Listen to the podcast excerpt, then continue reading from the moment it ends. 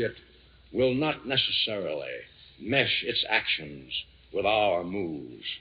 Like a cobra, any new enemy will more likely strike whenever it feels that the relativity in military or other potential is in its favor on a worldwide basis.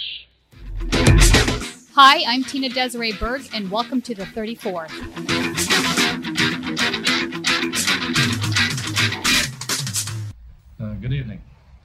Mr. Edward R. Murrow, Educational Director of the Columbia Broadcasting System, devoted his program to an attack on the work of the United States Senate Investigating Committee and on me personally as its chairman.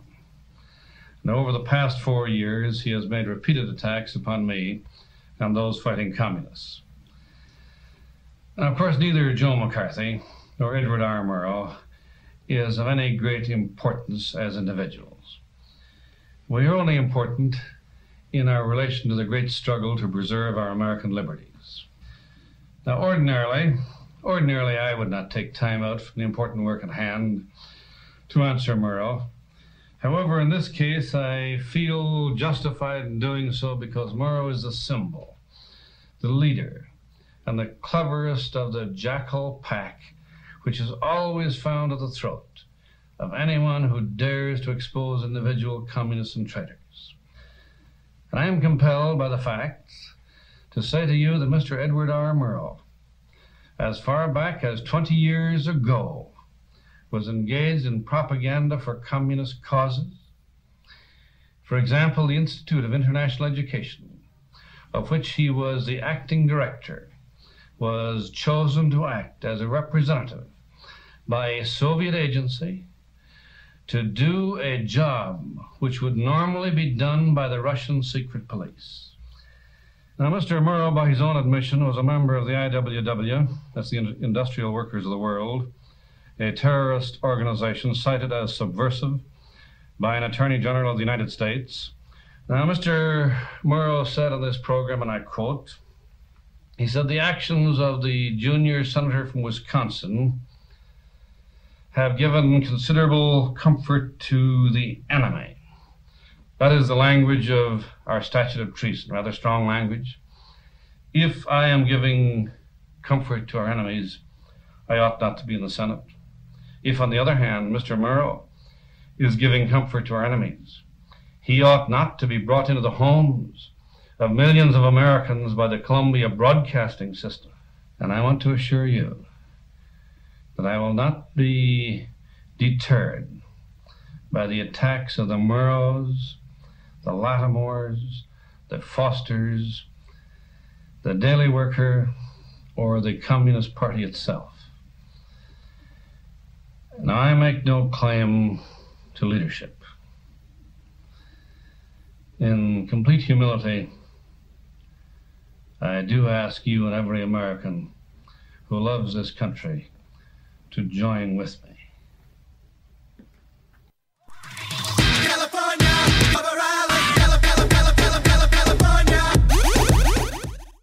This week on the podcast, I'm excited to have a guest that needs no introduction. Lee Camp from Redacted Tonight is here with me, and we're about to discuss what can only be described as HUAC Twitter trials. Welcome, Lee. Thanks. Yeah, about about time we had the House of Un-American activities back going. You know, that getting that committee right. revved up. We do that. We do this about once every uh, you know twenty years. Now, just to get some background information, your original show was exclusive to YouTube, correct?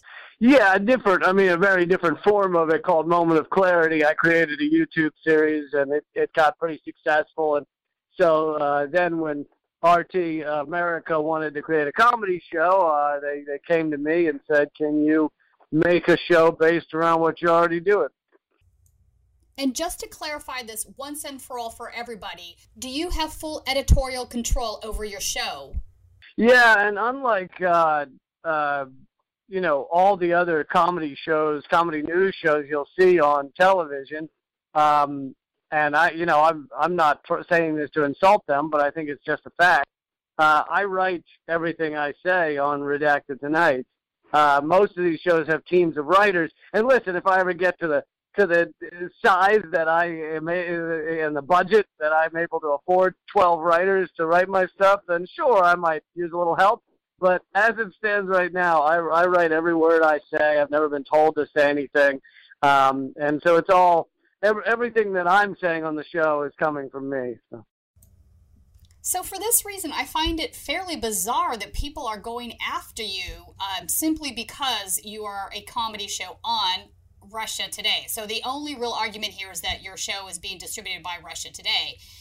And um, in particular, this week, um, Michael Ian Black, the actor, was really going after you on Twitter and calling you uh, a Russian agent and all kinds of crazy things. And when you clarified for him that you had full editorial control, he continued to go on for you know three or four more days with with at least a hundred tweets. It was it was wild. I, I mean, it, it's kind of bizarre. I guess I feel bad for the guy. He's clearly fallen for the the neo McCarthyism that's being pushed on MSNBC and CNN, and you know, Fox News has their own propaganda problems, but uh, the the the Russia phobia, you know, let's push towards cold, uh, not just Cold War, but we push us towards mm-hmm. nuclear war. Uh, it, the thing seems to be coming out of those those uh, mouthpieces, and and it's it, you know it's it started as a way for the Democrats to not actually analyze what the hell is wrong with their party and why they don't speak to anyone anymore and why they they've been bought out by corporations and why Hillary lost to such a catastrophic candidate as Donald Trump. And they didn't want to actually have any self-reflection on that. And mm-hmm. now we're seeing the purging of the, the the members of the DNC that actually supported Bernie Sanders. They're all being purged out. And so it's it's a way to cover that over by just pointing the finger and saying Russia but you right. know, sadly, sadly, some of these some of these uh, celebrities, like uh, or low level celebrities, like uh, like Michael Ian Black, and uh, there's another one who's a producer at the Daily Show, but. But uh, I haven't. I had never met Michael Ian Black. I, you know, vaguely knew that he had a lot of Comedy Central shows and things like that. But uh, I've had no interaction with him. But randomly, he decided that he was going, and he claims to be left wing too. He was going to start attacking me me, meanwhile, he's meanwhile he's the resident liberal punching bag on Fox News. So to, so that makes it even more hilarious. And and he put out he put out a book with Meghan McCain, you right. know, a, a, a war criminal's daughter who agrees with everything her father has done. So it's it's a laugh area. I have a question to you for you though in regards to the way RT is set up. I had worked on a production on a PBS show and it seems to me that the setup between PBS and RT is quite similar, where some of the funding does come from the government, not all of it, but that they also acquire programming that they simply have a hand in distributing. So not everything that necessarily is shown on PBS was produced by PBS. Um, would you say it's a similar setup? And if so, why is there criticism of RT but not of PBS? I mean, is it simply that they're Russian? Is this the height of Russia hysteria? Yeah, I mean it's it's similar to that. Uh, and and you know I, I think that PBS does a lot of good, but unfortunately they do have some very large corporate backers that yeah. you know you do people like me, Jesse and Chris Hedges and Schultz. Why do we end up in America? Well, at some point we're part of the mainstream media machine, but right. we were saying the things that were unacceptable, and therefore you get pushed out. Um, you know, uh, the, the best example is Chris Hedges, who this is a Pulitzer Prize winning war correspondent for the uh, right. for the New York Times, and he's forced out. Turo was going to be on MSNBC, was going to have a big show there, be kind of a, a, a bit of a, a flagpole show for them around 2001, 2002. And when they found out he was against the Iraq War, they too paid a million dollars to get him out of his contract because they they need pro-war voices. This is you know right. this is how the machine works it sort of reminds me of that Chomsky clip where that journalist is sort of pushing him on media bias. And Chomsky kind of says to him, Well, that's the point, isn't it? They hired you because of the way you think. If you thought a different way, you would have been hired for this job to begin with, right? How, how can you how can you know that I'm self-censoring? How can you I know don't that you're journalists self-censoring. I'm sure you believe everything you're saying. But what I'm saying is if you believe something different, you wouldn't be sitting where you're sitting. And the irony here is that you and Hedges and Ed Schultz and uh, all the others that are on RT now probably do have more editorial control than you would have if you were at MSNBC. Yeah, yeah. Well, I mean, here's a here's a perfect example. I I can't claim to know everything that goes on inside MSNBC, but luckily, some people once they leave reveal what goes on. Good examples are Cenk Uygur and Melissa Harris Perry. Melissa Harris Perry was forced out and refused to sign the non-disclosure agreement, so she therefore was allowed to speak about what went on. And you know, one example she gives is she after Beyonce did this Super Bowl halftime show that was uh, Black Power inspired. You might remember the the black kind of Black Panther inspired outfits. Uh, Melissa Harris right. was going to cover that on her show. They ran in and said, "Absolutely not! You cannot talk about that Super Bowl halftime show." Now, the idea that you can't talk about Beyonce on a morning show program is so hysterical to me. I mean, that's a that's a really high level of censorship there. That is a, a micromanagement of every word that's being said. Uh, and Cenk Uygur was uh, he, he talks about the meetings he had where he said, "I'm going to keep going after Obama, whether I'm at MSNBC or not," and they said that's fine. And then once he was there, even though he had a top-rated show, I think he was number two or something within two months they pulled him aside and said, "Look, you're not you're not an outsider anymore. You're on the inside, and you have to start acting like an insider and and go with the the, the corporate state line." And he said no, and then he was out of there. I would say also Dylan Ratigan. You know, he had that great clip where he went after both parties on wealth extraction and uh, income inequality. And he was right. It was an epic rant, and he was gone soon after that. I'm not here to talk about plans to deal with this till 2017. I, am saying we've got a real problem, and I'm tired of Republicans and Democrats who either want Republicans who want to burn the place to the ground, and Democrats, with all due respect, who want to offer a plan that gets it through the ne- their end of their second term of their presidency, and then screws me and my kids okay, when it's over. And until we okay. do that, we have to deal with the extraction that is at foot. It is the reason the financial markets are behaving the way they're behaving. That is a mathematical fact. I, this is not some opinion. This is a mathematical fact. Tens of trillions of dollars are being extracted from the United States of America. Democrats aren't doing it. Republicans are not doing it. An entire integrated system, financial system, trading system, taxing system that was created by both parties over a period of two decades is at work on our entire country right now. And we're sitting here arguing about whether we should do the $4 trillion plan that kicks the can down the road for the president for 2017 or burn the place to the ground. Both of which are reckless, irresponsible, and stupid.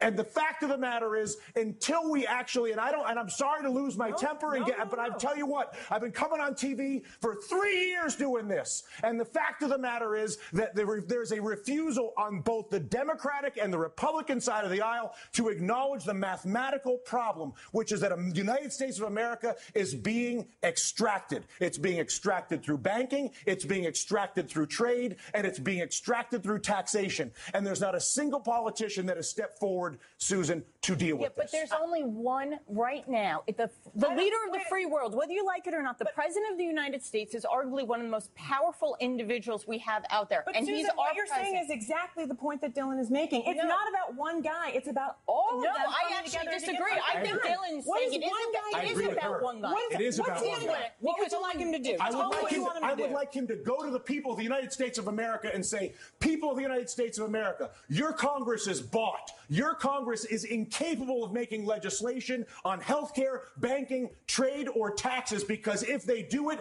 they will lose their political funding and they won't do it. But I'm the President of the United States and I won't have a country that is run by a bought Congress. So I'm not going to work with a bought Congress and try to be Mr. Big Guy. I'm working with the bought Congress. I'm going to abandon the bought Congress like Teddy Roosevelt did. And I'm going to go to the people of the United States and I'm going to say, you've got a bought Congress. And until we get rid of the bought Congress, which is Jimmy Williams' constant point, which is get the money out of politics, and until a president says that's the problem and says he's going to fix it, there is no policy that I can possibly see, no matter how brilliant your idea may be, or your idea, or my idea, or her idea, or your idea at home, is that idea will not happen as long as there's the capacity to basically fire a politician who disagrees with me by taking funding away from him. Is that a fair assessment? Money in politics is the root of all political evil. It is corruption at its worst. And until we step up and kick that out of the park, it's going to be the same system all And only the president could do that. We're going to No, no, no. you guys. Congress has to do it too. The? Congress has to do it too. But I'll tell you what. How bad does it have to get? How much money has to be extracted? asking- How many I'm things have to be heard? down to brass tacks. Okay, physically, what do you do? You go and give a speech Right now. to yeah, right now. Right now. You say you say You, and then what happens tomorrow? Tomorrow, what happens is you begin the process of actually investing in solving the problem. So I come out and I say, how? I create an infrastructure bank with 2% blending immediately. There's that. Once I explain to people the problem, once I explain to you you have cancer, the re, once you understand how screwed up your trade tax and banking policies are, believe me, you will have no issue when I incorporate an infrastructure bank that I fund with repatriated offshore money that I bring in and then use to create 2% direct lending to every business in America. Because when you realize that the banking system is fully corrupt and defrauding us, and I come out and say that, which is what I want my president to do, that then at that exact moment I say, you know what, we got a screwed up situation here, people. the the way he publicly described it is it was headed into the he had had that big outburst about the two party system being rigged and it was headed into the uh, 2012 presidential cycle. And and again very highly rated show. This is not a show that's doing poorly. This is one of the top shows. And they basically said to him look you got to you got to pick a side. Are you going to go out there and shill for McCain? Are you going to shill for Obama? And he said I don't want to shill for either. And that's why he had to leave Well, you know, I'm a little bit concerned about the corporate money in, that has been just flooded into our media system, and with it, the regulatory capture that has sort of uh, just taken over everything. They're literally regulating themselves. You have a revolving door in between heads of media and the FCC. And now, recently, they've uh, loosened up the consolidation rules, which I think is going to just lead to more, uh, you know, more corporate media owning more properties and very few independent uh, journalist sources left. I think this is very bad for the American public. What do you think? On Thursday, the U.S. Federal Communications Commission voted to eliminate key roadblocks to increased consolidation among media companies, a move which potentially opens the door for new deals among TV, radio, and newspaper owners looking to compete with online media. The Republican led commission voted 3 to 2 to remove the 42 year old ban on cross ownership of a newspaper and TV station in a major market. Democratic Commissioner Mignon Clyburn said the decision is really about helping large media companies grow even bigger. He added that Republicans were more intent on granting the industry's holiday wish list early rather than looking out for the public interest. Yeah, I mean it's horrific on so many levels, and and what it's the the technical term for it, which Chomsky talks about a lot, is regulatory capture.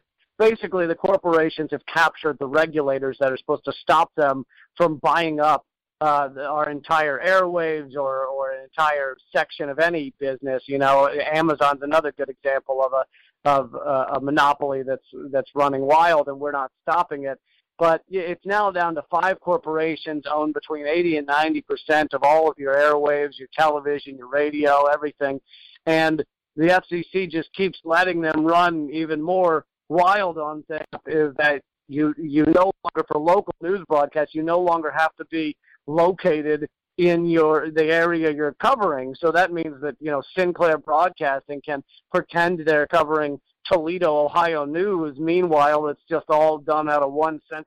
I've got a message for certain students. Listen up closely, Snowflake. Yes, I'm talking to you. You, the social justice warrior who whines for trigger warnings and safe spaces. Not grown up enough to deal with the facts? Then hunker down in your room and Snapchat the day away with other social justice warriors. College isn't a babysitting service. It's time to grow up, Snowflake. Now, that man is Mark Hyman, with one in what I presume is a series featuring titles like Wake Up, Libtard, Cut Much, You Little Beta Baby, and Knock Knock Sheeple, It's Me, Truth. with Mark Hyman. Hyman is a commentator and former executive at Sinclair Broadcast Group, and Sinclair may be the most influential media company that you've never heard of. Not only are they the largest owner of local TV stations in the country, they could soon get even bigger. Sinclair will pay about $4 billion for Tribune Media and its 42 local stations. The combined companies will create the largest single group of television stations in the nation. Wow. It is a little disconcerting to learn that something you've only just heard of is throwing around $4 billion. It's like finding out that ExxonMobil just got bought and it was by the little twerp who plays the new Spider Man. What? How how's that possible?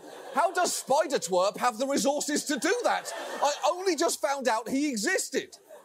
Now, this acquisition still needs regulatory approval, but it is widely assumed that that will happen, at which point Sinclair's reach could expand dramatically. We did some math and we found out that when you combine the most watched nightly newscasts on Sinclair and Tribune stations in some of their largest markets, you get an average total viewership of 2.2 million households. And that is a lot. It's more than any current primetime show on Fox News. That's the whole point of local news. The whole point was that these places were going to do a service. They were going to give people the news in their area, and by doing that service, therefore, corporations could also do the other things they want to do and make money.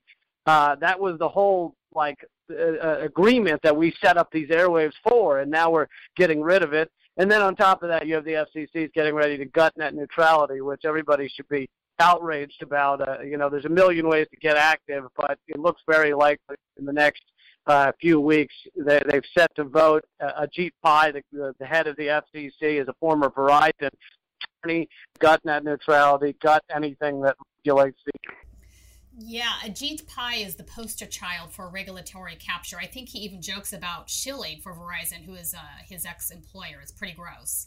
Um, and I'm glad you brought up Noam Chomsky on this because uh, I think the relationship between regulatory capture in the media and income inequality is pretty clear. It's that cycle of wealth and power constantly uh, just enhancing itself over and over again.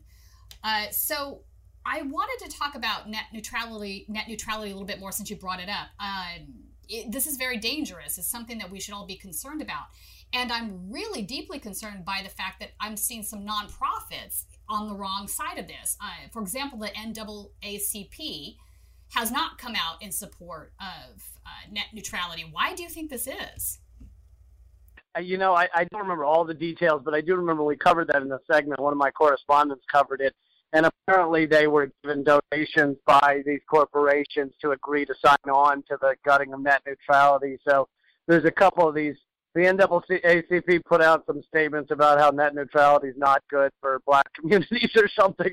It's just so ridiculous, and it's you're like. God, this is this this is the best example I've seen of, of an organization getting bought out with, and and not serving the people they're they're supposed to be serving, at least under that topic. I think it's also a prime example of how quid pro quo exists outside of the corporate world. People tend to think that only happens in corporations, but it also happens with nonprofits. Yeah, nonprofits have been a lot of the bigger ones have been captured by corporate dollars as well. Um, and and you know, you look at, at some of these organizations. Uh, I think Sierra Club is one of them, and I don't have all the numbers, but they kind of they they both vaguely want to stop, you know, let's say ecological disaster, but at the same time, they know that that's where their money comes from. So they're not really in the business of stopping it. They're kind of in the they're in the big business of just continuing it while collecting money to stop it. Yeah, randomly, I have a girlfriend that was on the executive committee at Sierra Club, and she resigned recently for this reason. So, um, yeah, she would agree with you. Uh, anyway, I wanted to pivot back to uh, corporate money and media for a second, but I want to talk about the YouTube situation. So this isn't this isn't a large cable news; it's a platform, right? But it's been bought by Google, so now there's clearly corporate money coming in there. And in March, back in March, they terminated a lot of accounts and uh, they demonetized a lot of accounts. So I'm not sure if you were caught up in that, but uh, it affected a lot of people. And I'm wondering if there is any sort of relationship between the fact that they are rolling out network TV plat or network TV stations on the platform, and whether or not they're trying to accommodate their new corporate friends. Because um, timing's a little bit interesting here. What do you think? Yeah, YouTube uh, totally castrated us. Uh, along with, I mean, it, it, it's a greater crackdown of anti-establishment voices. Uh, it started basically around the election uh, and after the election, and it's not just YouTube. It's Google's new algorithm. It's Facebook uh, partnering with these mainstream media to de- declare what's f- uh, fake news and stuff. And it's it's pretty it's decimated. You know uh, a lot of anti-establishment uh, uh, channels. It's you know my my Facebook. I used to I have I have a very large uh, Facebook following, and I used to gain on average like six thousand followers a week, and now that's down to five hundred because they've just sucked away uh, any chance of any of my posts going viral like they used to regularly. Uh, so it's a it's an ongoing uh, uh, effort to to stop uh, to to stop uh, what uh, anti-establishment voices from getting the messages out. Yeah, I actually was one of the folks that had their YouTube channels uh, terminated in March, and I decided that I didn't want to uh, proceed with reinstatement. Did they give you a reason? I just got uh, I just got that blanket email that they sent out that it basically said that you were posting deceptive content and spamming. I don't, I don't even know what that's supposed to mean. It wasn't really clear to me. Yeah, and and you know they uh, part of the system is they there are ways to fight it, but they're so uh, you know labyrinthine labyrinthine and Right. and, and uh, it's very difficult. So like for example, we can fight. Most of our videos are demonetized now, but we can fight that, and then we get into like a back and forth, and then eventually some uh, guy in India, YouTube's offices or whatever, their call center will call you, and you know he speaks broken English, and he'll argue Yeah. with you about whether whether your content is acceptable for advertisers or something, and then even Right. if you win.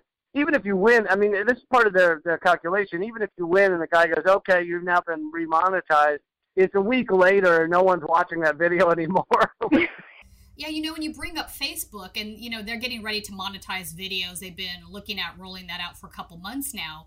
But I don't necessarily see them as a solution, as I think they're going to have a lot of the same problems that you already see inherent with Google YouTube.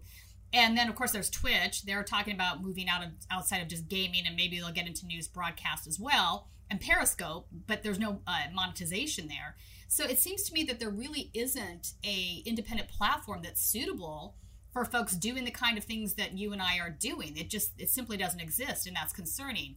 And one of the things that Michael Ian Black criticized you for was for being on the RT platform, and he was claiming that you should be on another platform. But the the irony here is that there really isn't another platform. The the um, the possibilities are quite limited in this area. Well, in ter- yeah, in terms of the money coming in, that definitely makes it more difficult. In terms of just viewership, uh, you know, we are uh, uh, experimenting with other platforms. We're on we're on Minds.com. Uh, there's a new one called LBRY, which is going to be uh, decentralized media. So it's like YouTube, but nobody can censor it because it's not technically uh, held in one center. There's no center that has the videos. It's it's Hmm. all decentralized. So, and I think that's the future of where things need to go. They need to go to these de- decentralized platforms that can't be controlled by uh, Mhm. one, you know, w- one uh, uh, corporate elite uh, board or whatever. Um, but but the problem is even in terms of even if we're not talking about uh, money and we're just talking about viewership, uh, it's simply that, that Facebook Facebook owns like eighty percent of the views of like you know if, if face, between Facebook and YouTube, it's like eighty to ninety percent Right. of videos viewed online are, are at those two places. So you Right. can create these other platforms, which might be great, but it just takes forever for them to build up. So I, I'm all for that, but I think we have to continue to fight on Facebook because that's where billions of people are getting their news. Correct. You are absolutely correctly. That's where the viewership is. And I'd say another problem is with if you're using the Google, Google search engine, uh, Google automatically aggregates aggregates YouTube videos. So if you type something in to look for a video, it's going to bring back YouTube videos versus something that's maybe on Dailymotion or somewhere else. That's the way they um, game the system a second way. So you're damned if you're if you do, you're damned if you don't. Also, can you mention for our listeners what those other websites are and what your username is on those websites so if they want to find you on them, they can? Uh, yeah, one of them we've been uh, toying around with is Minds, M-I-N-D-S, and they bill themselves as kind of the anti-face uh, anti-Facebook in that uh, it's open source, anyone can see the code, and they uh, claim to censor very little or, or almost nothing. And so it's a different. The, the idea is whatever Facebook does, we're going to do the opposite, and you know, so hopefully that mm. keeps building up. Uh, the other one is LBRY LBRY, and uh, they're pretty small right now, but they're uh, completely decentralized. So hopefully they'll uh, keep growing as well. And um, you know, there there are others out there, that, but those are two that we've been uh, experimenting with. Do you have a Patreon? Uh, no, I don't have a Patreon. Um, people can uh, donate to help the podcast at uh, leecamp.com. Okay, just want to make sure everyone knew. Yeah, yeah, and uh, and and we're at youtube.com slash redacted tonight and facebook.com slash uh, Lee Camp Comedian and YouTube at Lee, uh, sorry, uh, uh, Twitter at Lee Camp. Um, one one other thing to to go way yes. back to earlier where we were talking about the uh, the the the whole anti-Russia McCarthyism stuff is they want to make it this sound like uh, it's about election interfering. And of course, we can get into how there hasn't really been any proof of election interfering that's been given so far, and it's you know it's it's it's all uh, uh, the the uh, VIPS, the Veterans uh, Intelligence Analyst, came forward and said that it wasn't a mm-hmm. uh, hack, it was a leak, and we can get into all right. that stuff. But actually, I just wanted to make the point that if they were, if any of these networks, if any of these mainstream media were serious about election tampering, then mm-hmm. they would cover the actual provable election tampering that we know of, which is first of all uh, interstate cross check which is a mm-hmm. program created by Chris Kobach that 30 states used that knock off names of uh, pe- people off the rolls, mainly people of color, mainly minorities, knocked off the rolls. Uh, for example, uh, Hillary Clinton lost by 10,000 votes in Michigan, and 500,000 people were knocked off the rolls because of interstate crosscheck. Now, that doesn't mean it would have switched it, but it likely would have made her the winner in that state. Now, I'm no Hillary Clinton fan, but if you want to talk about a, rigged election, there's your actual provable data that that shows this thing was uh, fraudulent. And, and then, of course, there's you know the exit poll stuff that I covered a lot, the primary rigging. Right. Uh, you know, the New York Board of Elections just admitted in court a few weeks ago that they purged 117,000 likely Bernie voters in Brooklyn alone. That was in court, they admitted that. So it's like there is tons of election tampering and rigging, and especially in the primaries, that is not being talked about. Yet they wanted, our mainstream media wants to just point the finger at Russia. I 100% agree. It's because it's not convenient to their argument. Right. It's just really bad antecedent bias because these same folks aren't ready to acknowledge that the use of super delegates, et cetera, is also a form of voter suppression. Why? Because it's not convenient to their positions. Um, anyway, I want to get back to talk about neo neo McCarthyism for a second um, because I think it's related in in a sense. So do you think a lot of the sort of over the top Russia gate, Russia hysteria, neo McCarthyist stuff we're seeing now is simply the uh, outpouring of the fact that we lost this election and they're not really willing to do the introspection necessary to see the reasons why? Or do you think there's some sort of shift going on? Because generally speaking, McCarthyist positions have been coming from the right, and right now it's coming from the left. And um, I find this to be sort of a strange cognitive dissonance. Um, well, yeah, the deeper shift, and I mentioned it, but it wasn't really the center of my piece this last Friday. But uh, I did mention it. The, the deeper shift is that the, the Democrats have no answers for people that are struggling right. in this country. The Republicans also don't, but the Republicans aren't known as the party of the people. Uh, they're known as the party of business and the Democrats try and claim this mantle of we're the party of the people, we're the party of the workers, and all these things. But they are completely corporatized. They have no mm-hmm. answers mm-hmm. for people in Puerto Rico, for people struggling in West Virginia, for Flint, Michigan. There are no answers. It's a completely soulless, morally bankrupt party. And so the, the, the deeper shift is that you can't keep that going. Like without right. censoring it, without getting people afraid and scared and pointing the finger outside of America and saying, "Oh, the great other is the one that's that's really causing our problems." And you know, George Orwell, this is wrote about this. This is not a new game. It's you, you gotta you gotta uh, have xenophobia, fear of the other, and the Republicans point the finger at immigrants and say they're the ones that are causing your hardship, and Russia's causing your hardship. But the truth is, it's it's the extraction of the wealth to a very Yeah. tiny number of extraordinarily wealthy, egregiously, disgustingly, psychopathically wealthy people, and it is crushing the the country and and the world really. And it is how late stage capitalism works. It spirals towards monopolies, and and the corporate uh, entities take hold of the state, and they run things. And it. Uh, uh, the pol- political philosopher Sheldon Wo- Sheldon Wolin, Wolin called it uh, uh, inverted totalitarianism. It's it's upside down totalitarianism where it's ruled by the anonymous corporate state. In his book, Democracy Incorporated, Sheldon Wolin, who taught political philosophy at Berkeley and later at Princeton, uses the phrase inverted totalitarianism to describe our political system. Inverted totalitarianism, unlike classical totalitarianism, does not revolve around a demagogue or charismatic leader. It finds expression in the anonymity of the corporate state.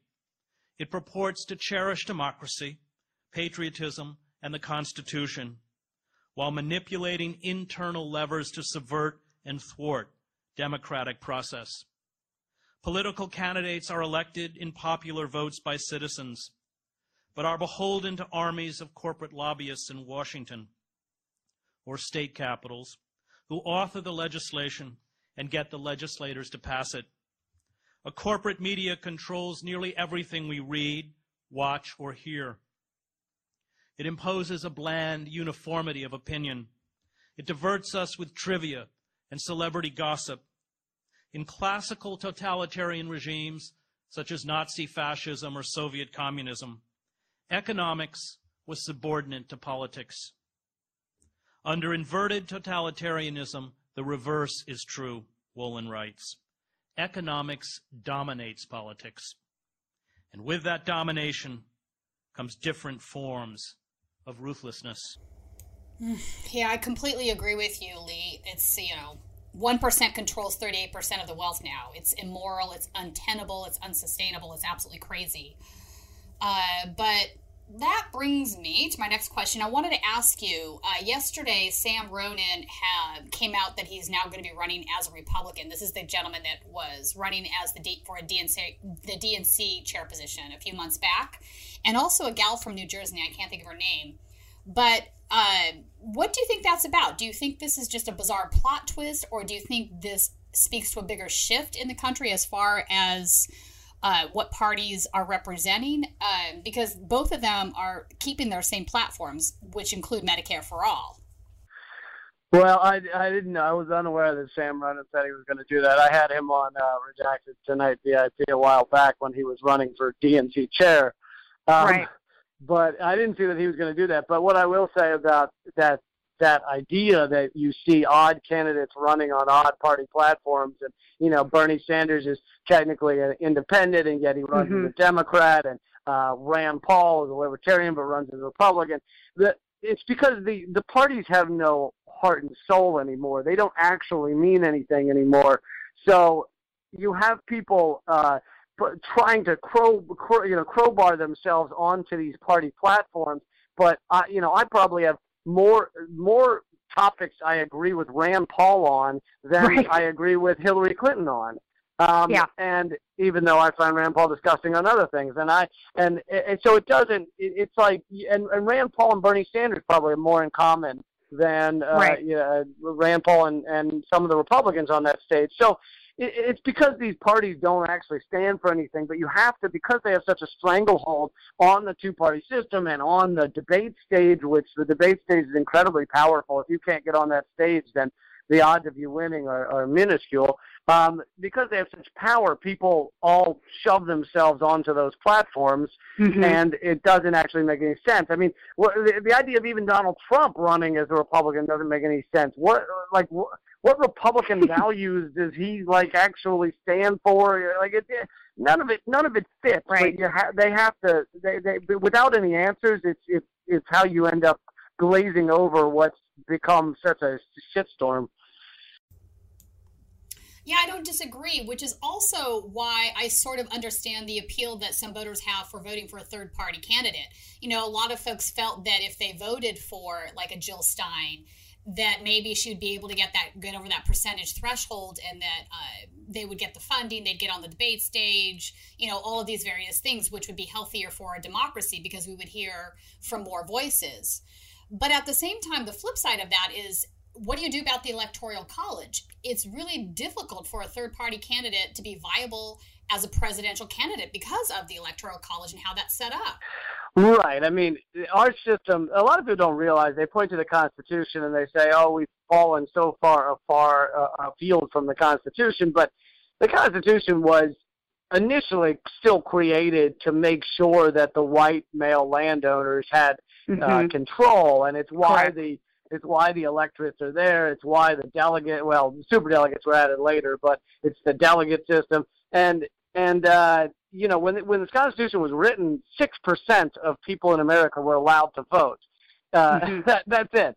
White male property owners. Yeah, white male property owners, and and so it, we're still kind of in that system. I mean, we don't have a, a democracy by any means, and we've fallen away from a democratic republic. Even we have a oligarchy now. As an extensive mm-hmm. Princeton study showed, uh, when when big business wants something to happen in this country, it generally gets done, and when the people want something to happen, it doesn't get done unless it happens to uh, uh, dovetail with what the, corporations want. Report by researchers from Princeton and Northwestern universities suggests that U.S. political system serves special interest organizations, instead of voters. The U.S. government does not represent the interests of the majority of the country's citizens but is instead ruled by those of the rich and powerful, a new study from Princeton and Northwestern universities has concluded. The report, entitled Testing Theories of American Politics, Elites, Interest Groups, and Average Citizens, used extensive policy data collected from between the years of 1981 and 2002 to empirically determine the state of the U.S. political system. After sifting through nearly 1,800 U.S. policies enacted in that period and comparing them to the expressed preferences of average Americans, 50th percentile of income, affluent Americans, 90th percentile, and large special interests groups, researchers concluded that the United States is dominated by its economic elite.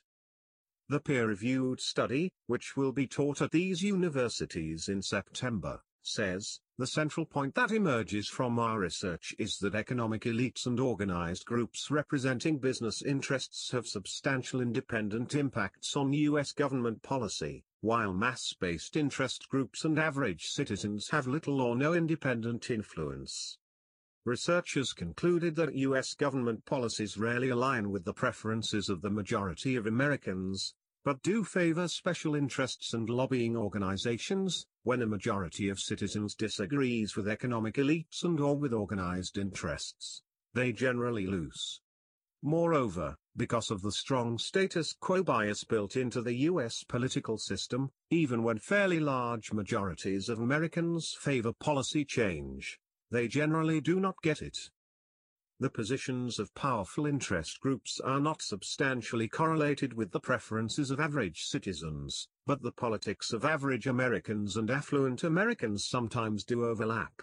This is merely a coincidence, the report says, with the interests of the average American being served almost exclusively when it also serves those of the richest 10%.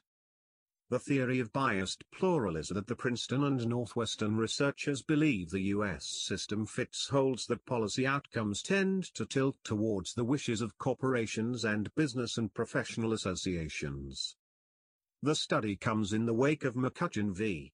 Federal Election Commission, a controversial Supreme Court decision which allows wealthy donors to contribute to an unlimited number of political campaigns um, you know, uh, uh, keeping like like for example, the, the getting Obamacare passed. The reason, the only reason that got passed, which initially was a Republican idea back in the '90s, was because the insurance companies allowed it to and realized that things were collapsing and they needed to do something, so they they right. they were willing to get behind Obamacare. Like so even the things that seem like wow, what a win for the people, it's because the corporations uh, uh, jumped on board for various reasons. Oh, absolutely. The ACA is the same as Romney Care, which was from the Heritage Foundation. It's a Republican plan. And the health insurers spent, what, $7 million a month trying to lobby for their benefits when that was going through the Congress?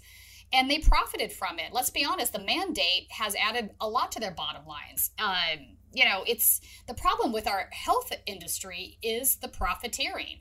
And it's the profiteering from the health insurers, from the pharma companies, from the private hospitals. You can go down the line. Everybody's looking to make money off of the misery and health of others. It's really jacked up.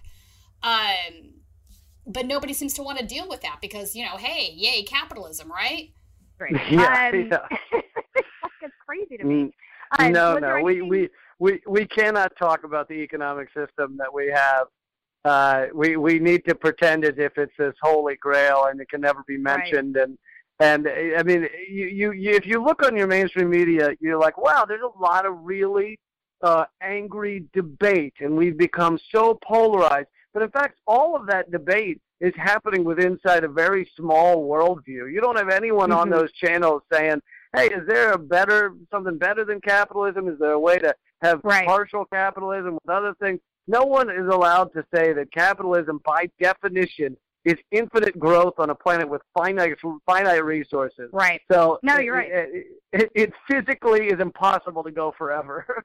Well, you know, I mean, look at the way they bastardize Adam Smith, right? I, uh, you know, they always bring up the invisible hand, which is just one line in the second chapter. And anybody that knows Adam Smith or has read beyond the second chapter knows that Adam Smith talks about labor owning part of the production because he measures wealth in terms of labor, not in terms of gold, right? So um, he has a very severe critique for the division of labor, in fact. So, uh, you know, I just don't understand why we can't look at examples of uh, other countries like in Scandinavia, like per, Sweden per se. Here you have a, a, a free, a quote unquote free market system but it's not conflated into the government in the sense that everything has to be for profit. They have a very robust economy, but they also have universal health care. They have free public education all the way through the PhD level. Uh, and they have a myriad um, other programs that are designed to help uh, the population and the workers. For example, also, you have two board members on every corporate board that is reserved for either a union member or a worker. So, uh, what is so terribly wrong about about us examining those systems and maybe learning and growing from them because clearly they're doing something correct yeah i mean we uh, we do not we have a habit of not looking at like the countries or the areas of the world that are doing something well and saying right. hey that that looks like it's working pretty well i mean for example look at portugal where they've legalized uh, drugs or at least decriminalized right. all, all drugs and meanwhile, their rate of overdose is three per million. Uh, the, That's it. It's it's yeah, it's tiny. It's like nothing. Yeah. Whereas uh, West Virginia, the rate of overdose is 41 per 100,000, which means 410 per million. Like it's they're doing so well by decriminalizing and treating treating drugs like a health problem rather than a crime mm-hmm. problem. Mm-hmm. And we are unwilling to look at that and say, hey, that might be the way to behave. By the 90s, an estimated 1% of the population was using heroin. It was almost impossible to find a single family in Portugal that had no problems uh, connected to, uh, to drugs. Dr. João Goulão formed part of a team of healthcare professionals to rethink how Portugal dealt with drugs. Feeling like they had nothing to lose, their solution was radical. On July 1, 2001, Portugal became the first country in the world to decriminalise all drugs. What that means is while they remain illegal, possessing small amounts of anything from cannabis to cocaine or even heroin doesn't result in arrest. Users aren't considered as criminals, but rather treated as patients in a health first approach. Instead of facing a judge, they meet a dissuasion panel made up of lawyers, social workers, and medics. Before decriminalisation, around 90% of funds spent on fighting drugs went on enforcement and just 10% on healthcare. After 2001, that was reversed. Critics claim the change in law might encourage users and even attract drug tourists, and there is some evidence that suggests small increases in reported drug use. But advocates of decriminalisation say that drug users are more likely to find help if they know they won't be locked up. The number of Portuguese in rehab programs rose from just over 6,000 in 1999 to nearly 26,000 in 2008, while those using heroin has fallen from about 100,000 to around 50,000 today. And drug related deaths have fallen dramatically. In 2015, Portugal had just six deaths per million people, the lowest in Western Europe, and a tiny fraction of that in the US. I completely support decriminalizing drugs as a public health problem. And I really kind of have to laugh at that argument that they make that if you legalize drugs, it's going to increase usage. But this just seems ridiculous to me. If they legalized heroin tomorrow, I would not start shooting up heroin. And I doubt that anybody that uses heroin now is basing their decision to do it on whether it's legal or not. That's just, eh, that's missing the entire point of what drug addiction is about. Yeah, Portugal, Portugal drug use, illicit drug use goes down every year. Well, there you go. It's because it's sort of lost its shiny, rebellious exterior. Exactly. legalized it. Exactly. I mean, See, that's even even with pot. I feel like you know it, it used to be cool. You go, you you buy some behind a van somewhere with some guy. You talk about his neck neck tattoos, and now it's just boring. You just stand out in front of Denny's and do it with your mom. Right?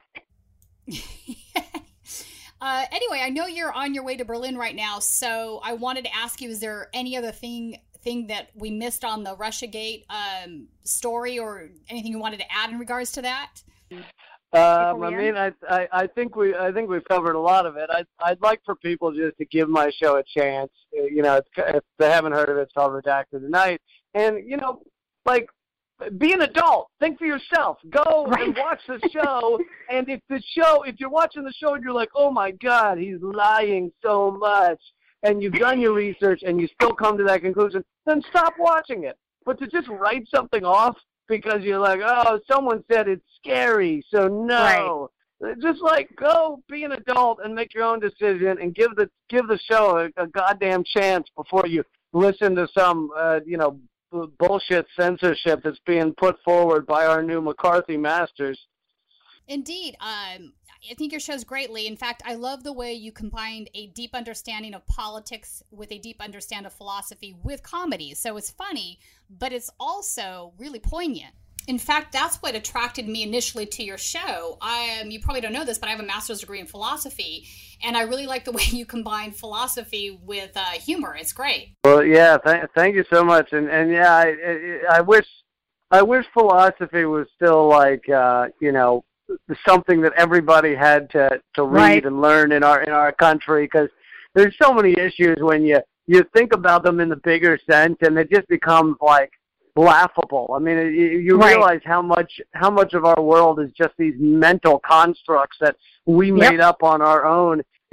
Even I, I did a bit actually to go back to the Russia thing for a second. Uh, I did a bit on this last ep- episode about how nation states for most of these corporations don't really matter. They're willing to use any nation state that gives them, you know, no taxes or low taxes or whatever. Correct. So, you know, most of the businesses we consider um, big American businesses like Apple are are based in in you know now it's based in the Isle of Jersey off of England because they don't because that's where because they're not taxed there. So so Right. so the whole nation state concept is something that we created in our minds, and now Yeah. we act as if it's like you know as if there's actual physical mental borders to these things. I mean, you, you know, it's like most national borders. If you go down there, you could see like a a deer crossing the border. Meaning there are illegal deer in this country. They're right now. They they come here. They don't speak the language. They don't They get don't a job. Like, yeah, they don't pay taxes. So, you know, if if if God really believe if if if, you if you believe in God, I don't. I'm an atheist. But if you believe in God an and God and God believes in these nation states, then uh, why does He let the deer just come in here and just ruin it all? Right? Which reminds me, uh, did you see this Molly McKew thing? Molly McKew's that foreign lobbyist that uh, used to be a fellow at American Enterprise Institute. She's really big into Russia stuff. No. Basically, basically, she was trying to make the case that the uh, protesters at Standing Rock were actually Russian psyops because Russia now supports green causes. Um, you know, and I think she had also delved into this idea that the protesters for Black Lives Matter were also Russian psyops. And then I did some research on her and I found out that she is the lobbyist for the Georgia government, not the state of Georgia here, but the country Georgia. So there you go. Wow. Yeah. I mean, it, it, you guys should do a it, show it, on her. Put, put, pointing the finger at Russian trolls has just become the thing to do. Actually, Michael Ian Black was also claiming that like Russian bots were coming after him. Even it's even gotten to the point that George Takei blamed his sexual harassment allegations on Russian bots. He did not, was did like, he really? Yeah, yeah. He said he, he he showed a chart that showed that a lot of people were talking about him online, which means it's Russian bots talking about the allegations. and it's like, no, dude, uh, people are just talking about the allegations just because it's Right. in the news, not not because it's a Russian bot. Exactly. Folks should uh, do a show on her. She's just like a parody of a parody. Um, before she started being uh, registered in, at, uh, under FARA for the country of Georgia, she was a fellow at American Enterprise uh, Institute. So she was also one of the architects of the Iraq War. Um, and she's also done lobbying for Genzyme and a host of other things. So she's uh, she's a real piece of work. And because of her anti stances on Russia, the neoliberals absolutely love her and have been supporting and retweeting her like crazy. So she's a great example of how the neocons and neolibs are more or less um, the exact same group when it comes to foreign policy. They're absolutely one and the same now. Yeah. Anyway. well, thank you, thank you so much for having me here. And uh, if people want to check out the show, it's probably the easiest thing is uh, YouTube.com/slash Redacted Tonight. Uh, I also have live uh, shows coming up in um, Berlin, Richmond, Salt Lake City, Portland, Oregon. People can get that at leecamp.com. All right, my friend, good luck in Berlin, and we'll see you on the other side. Thank you. Sounds good.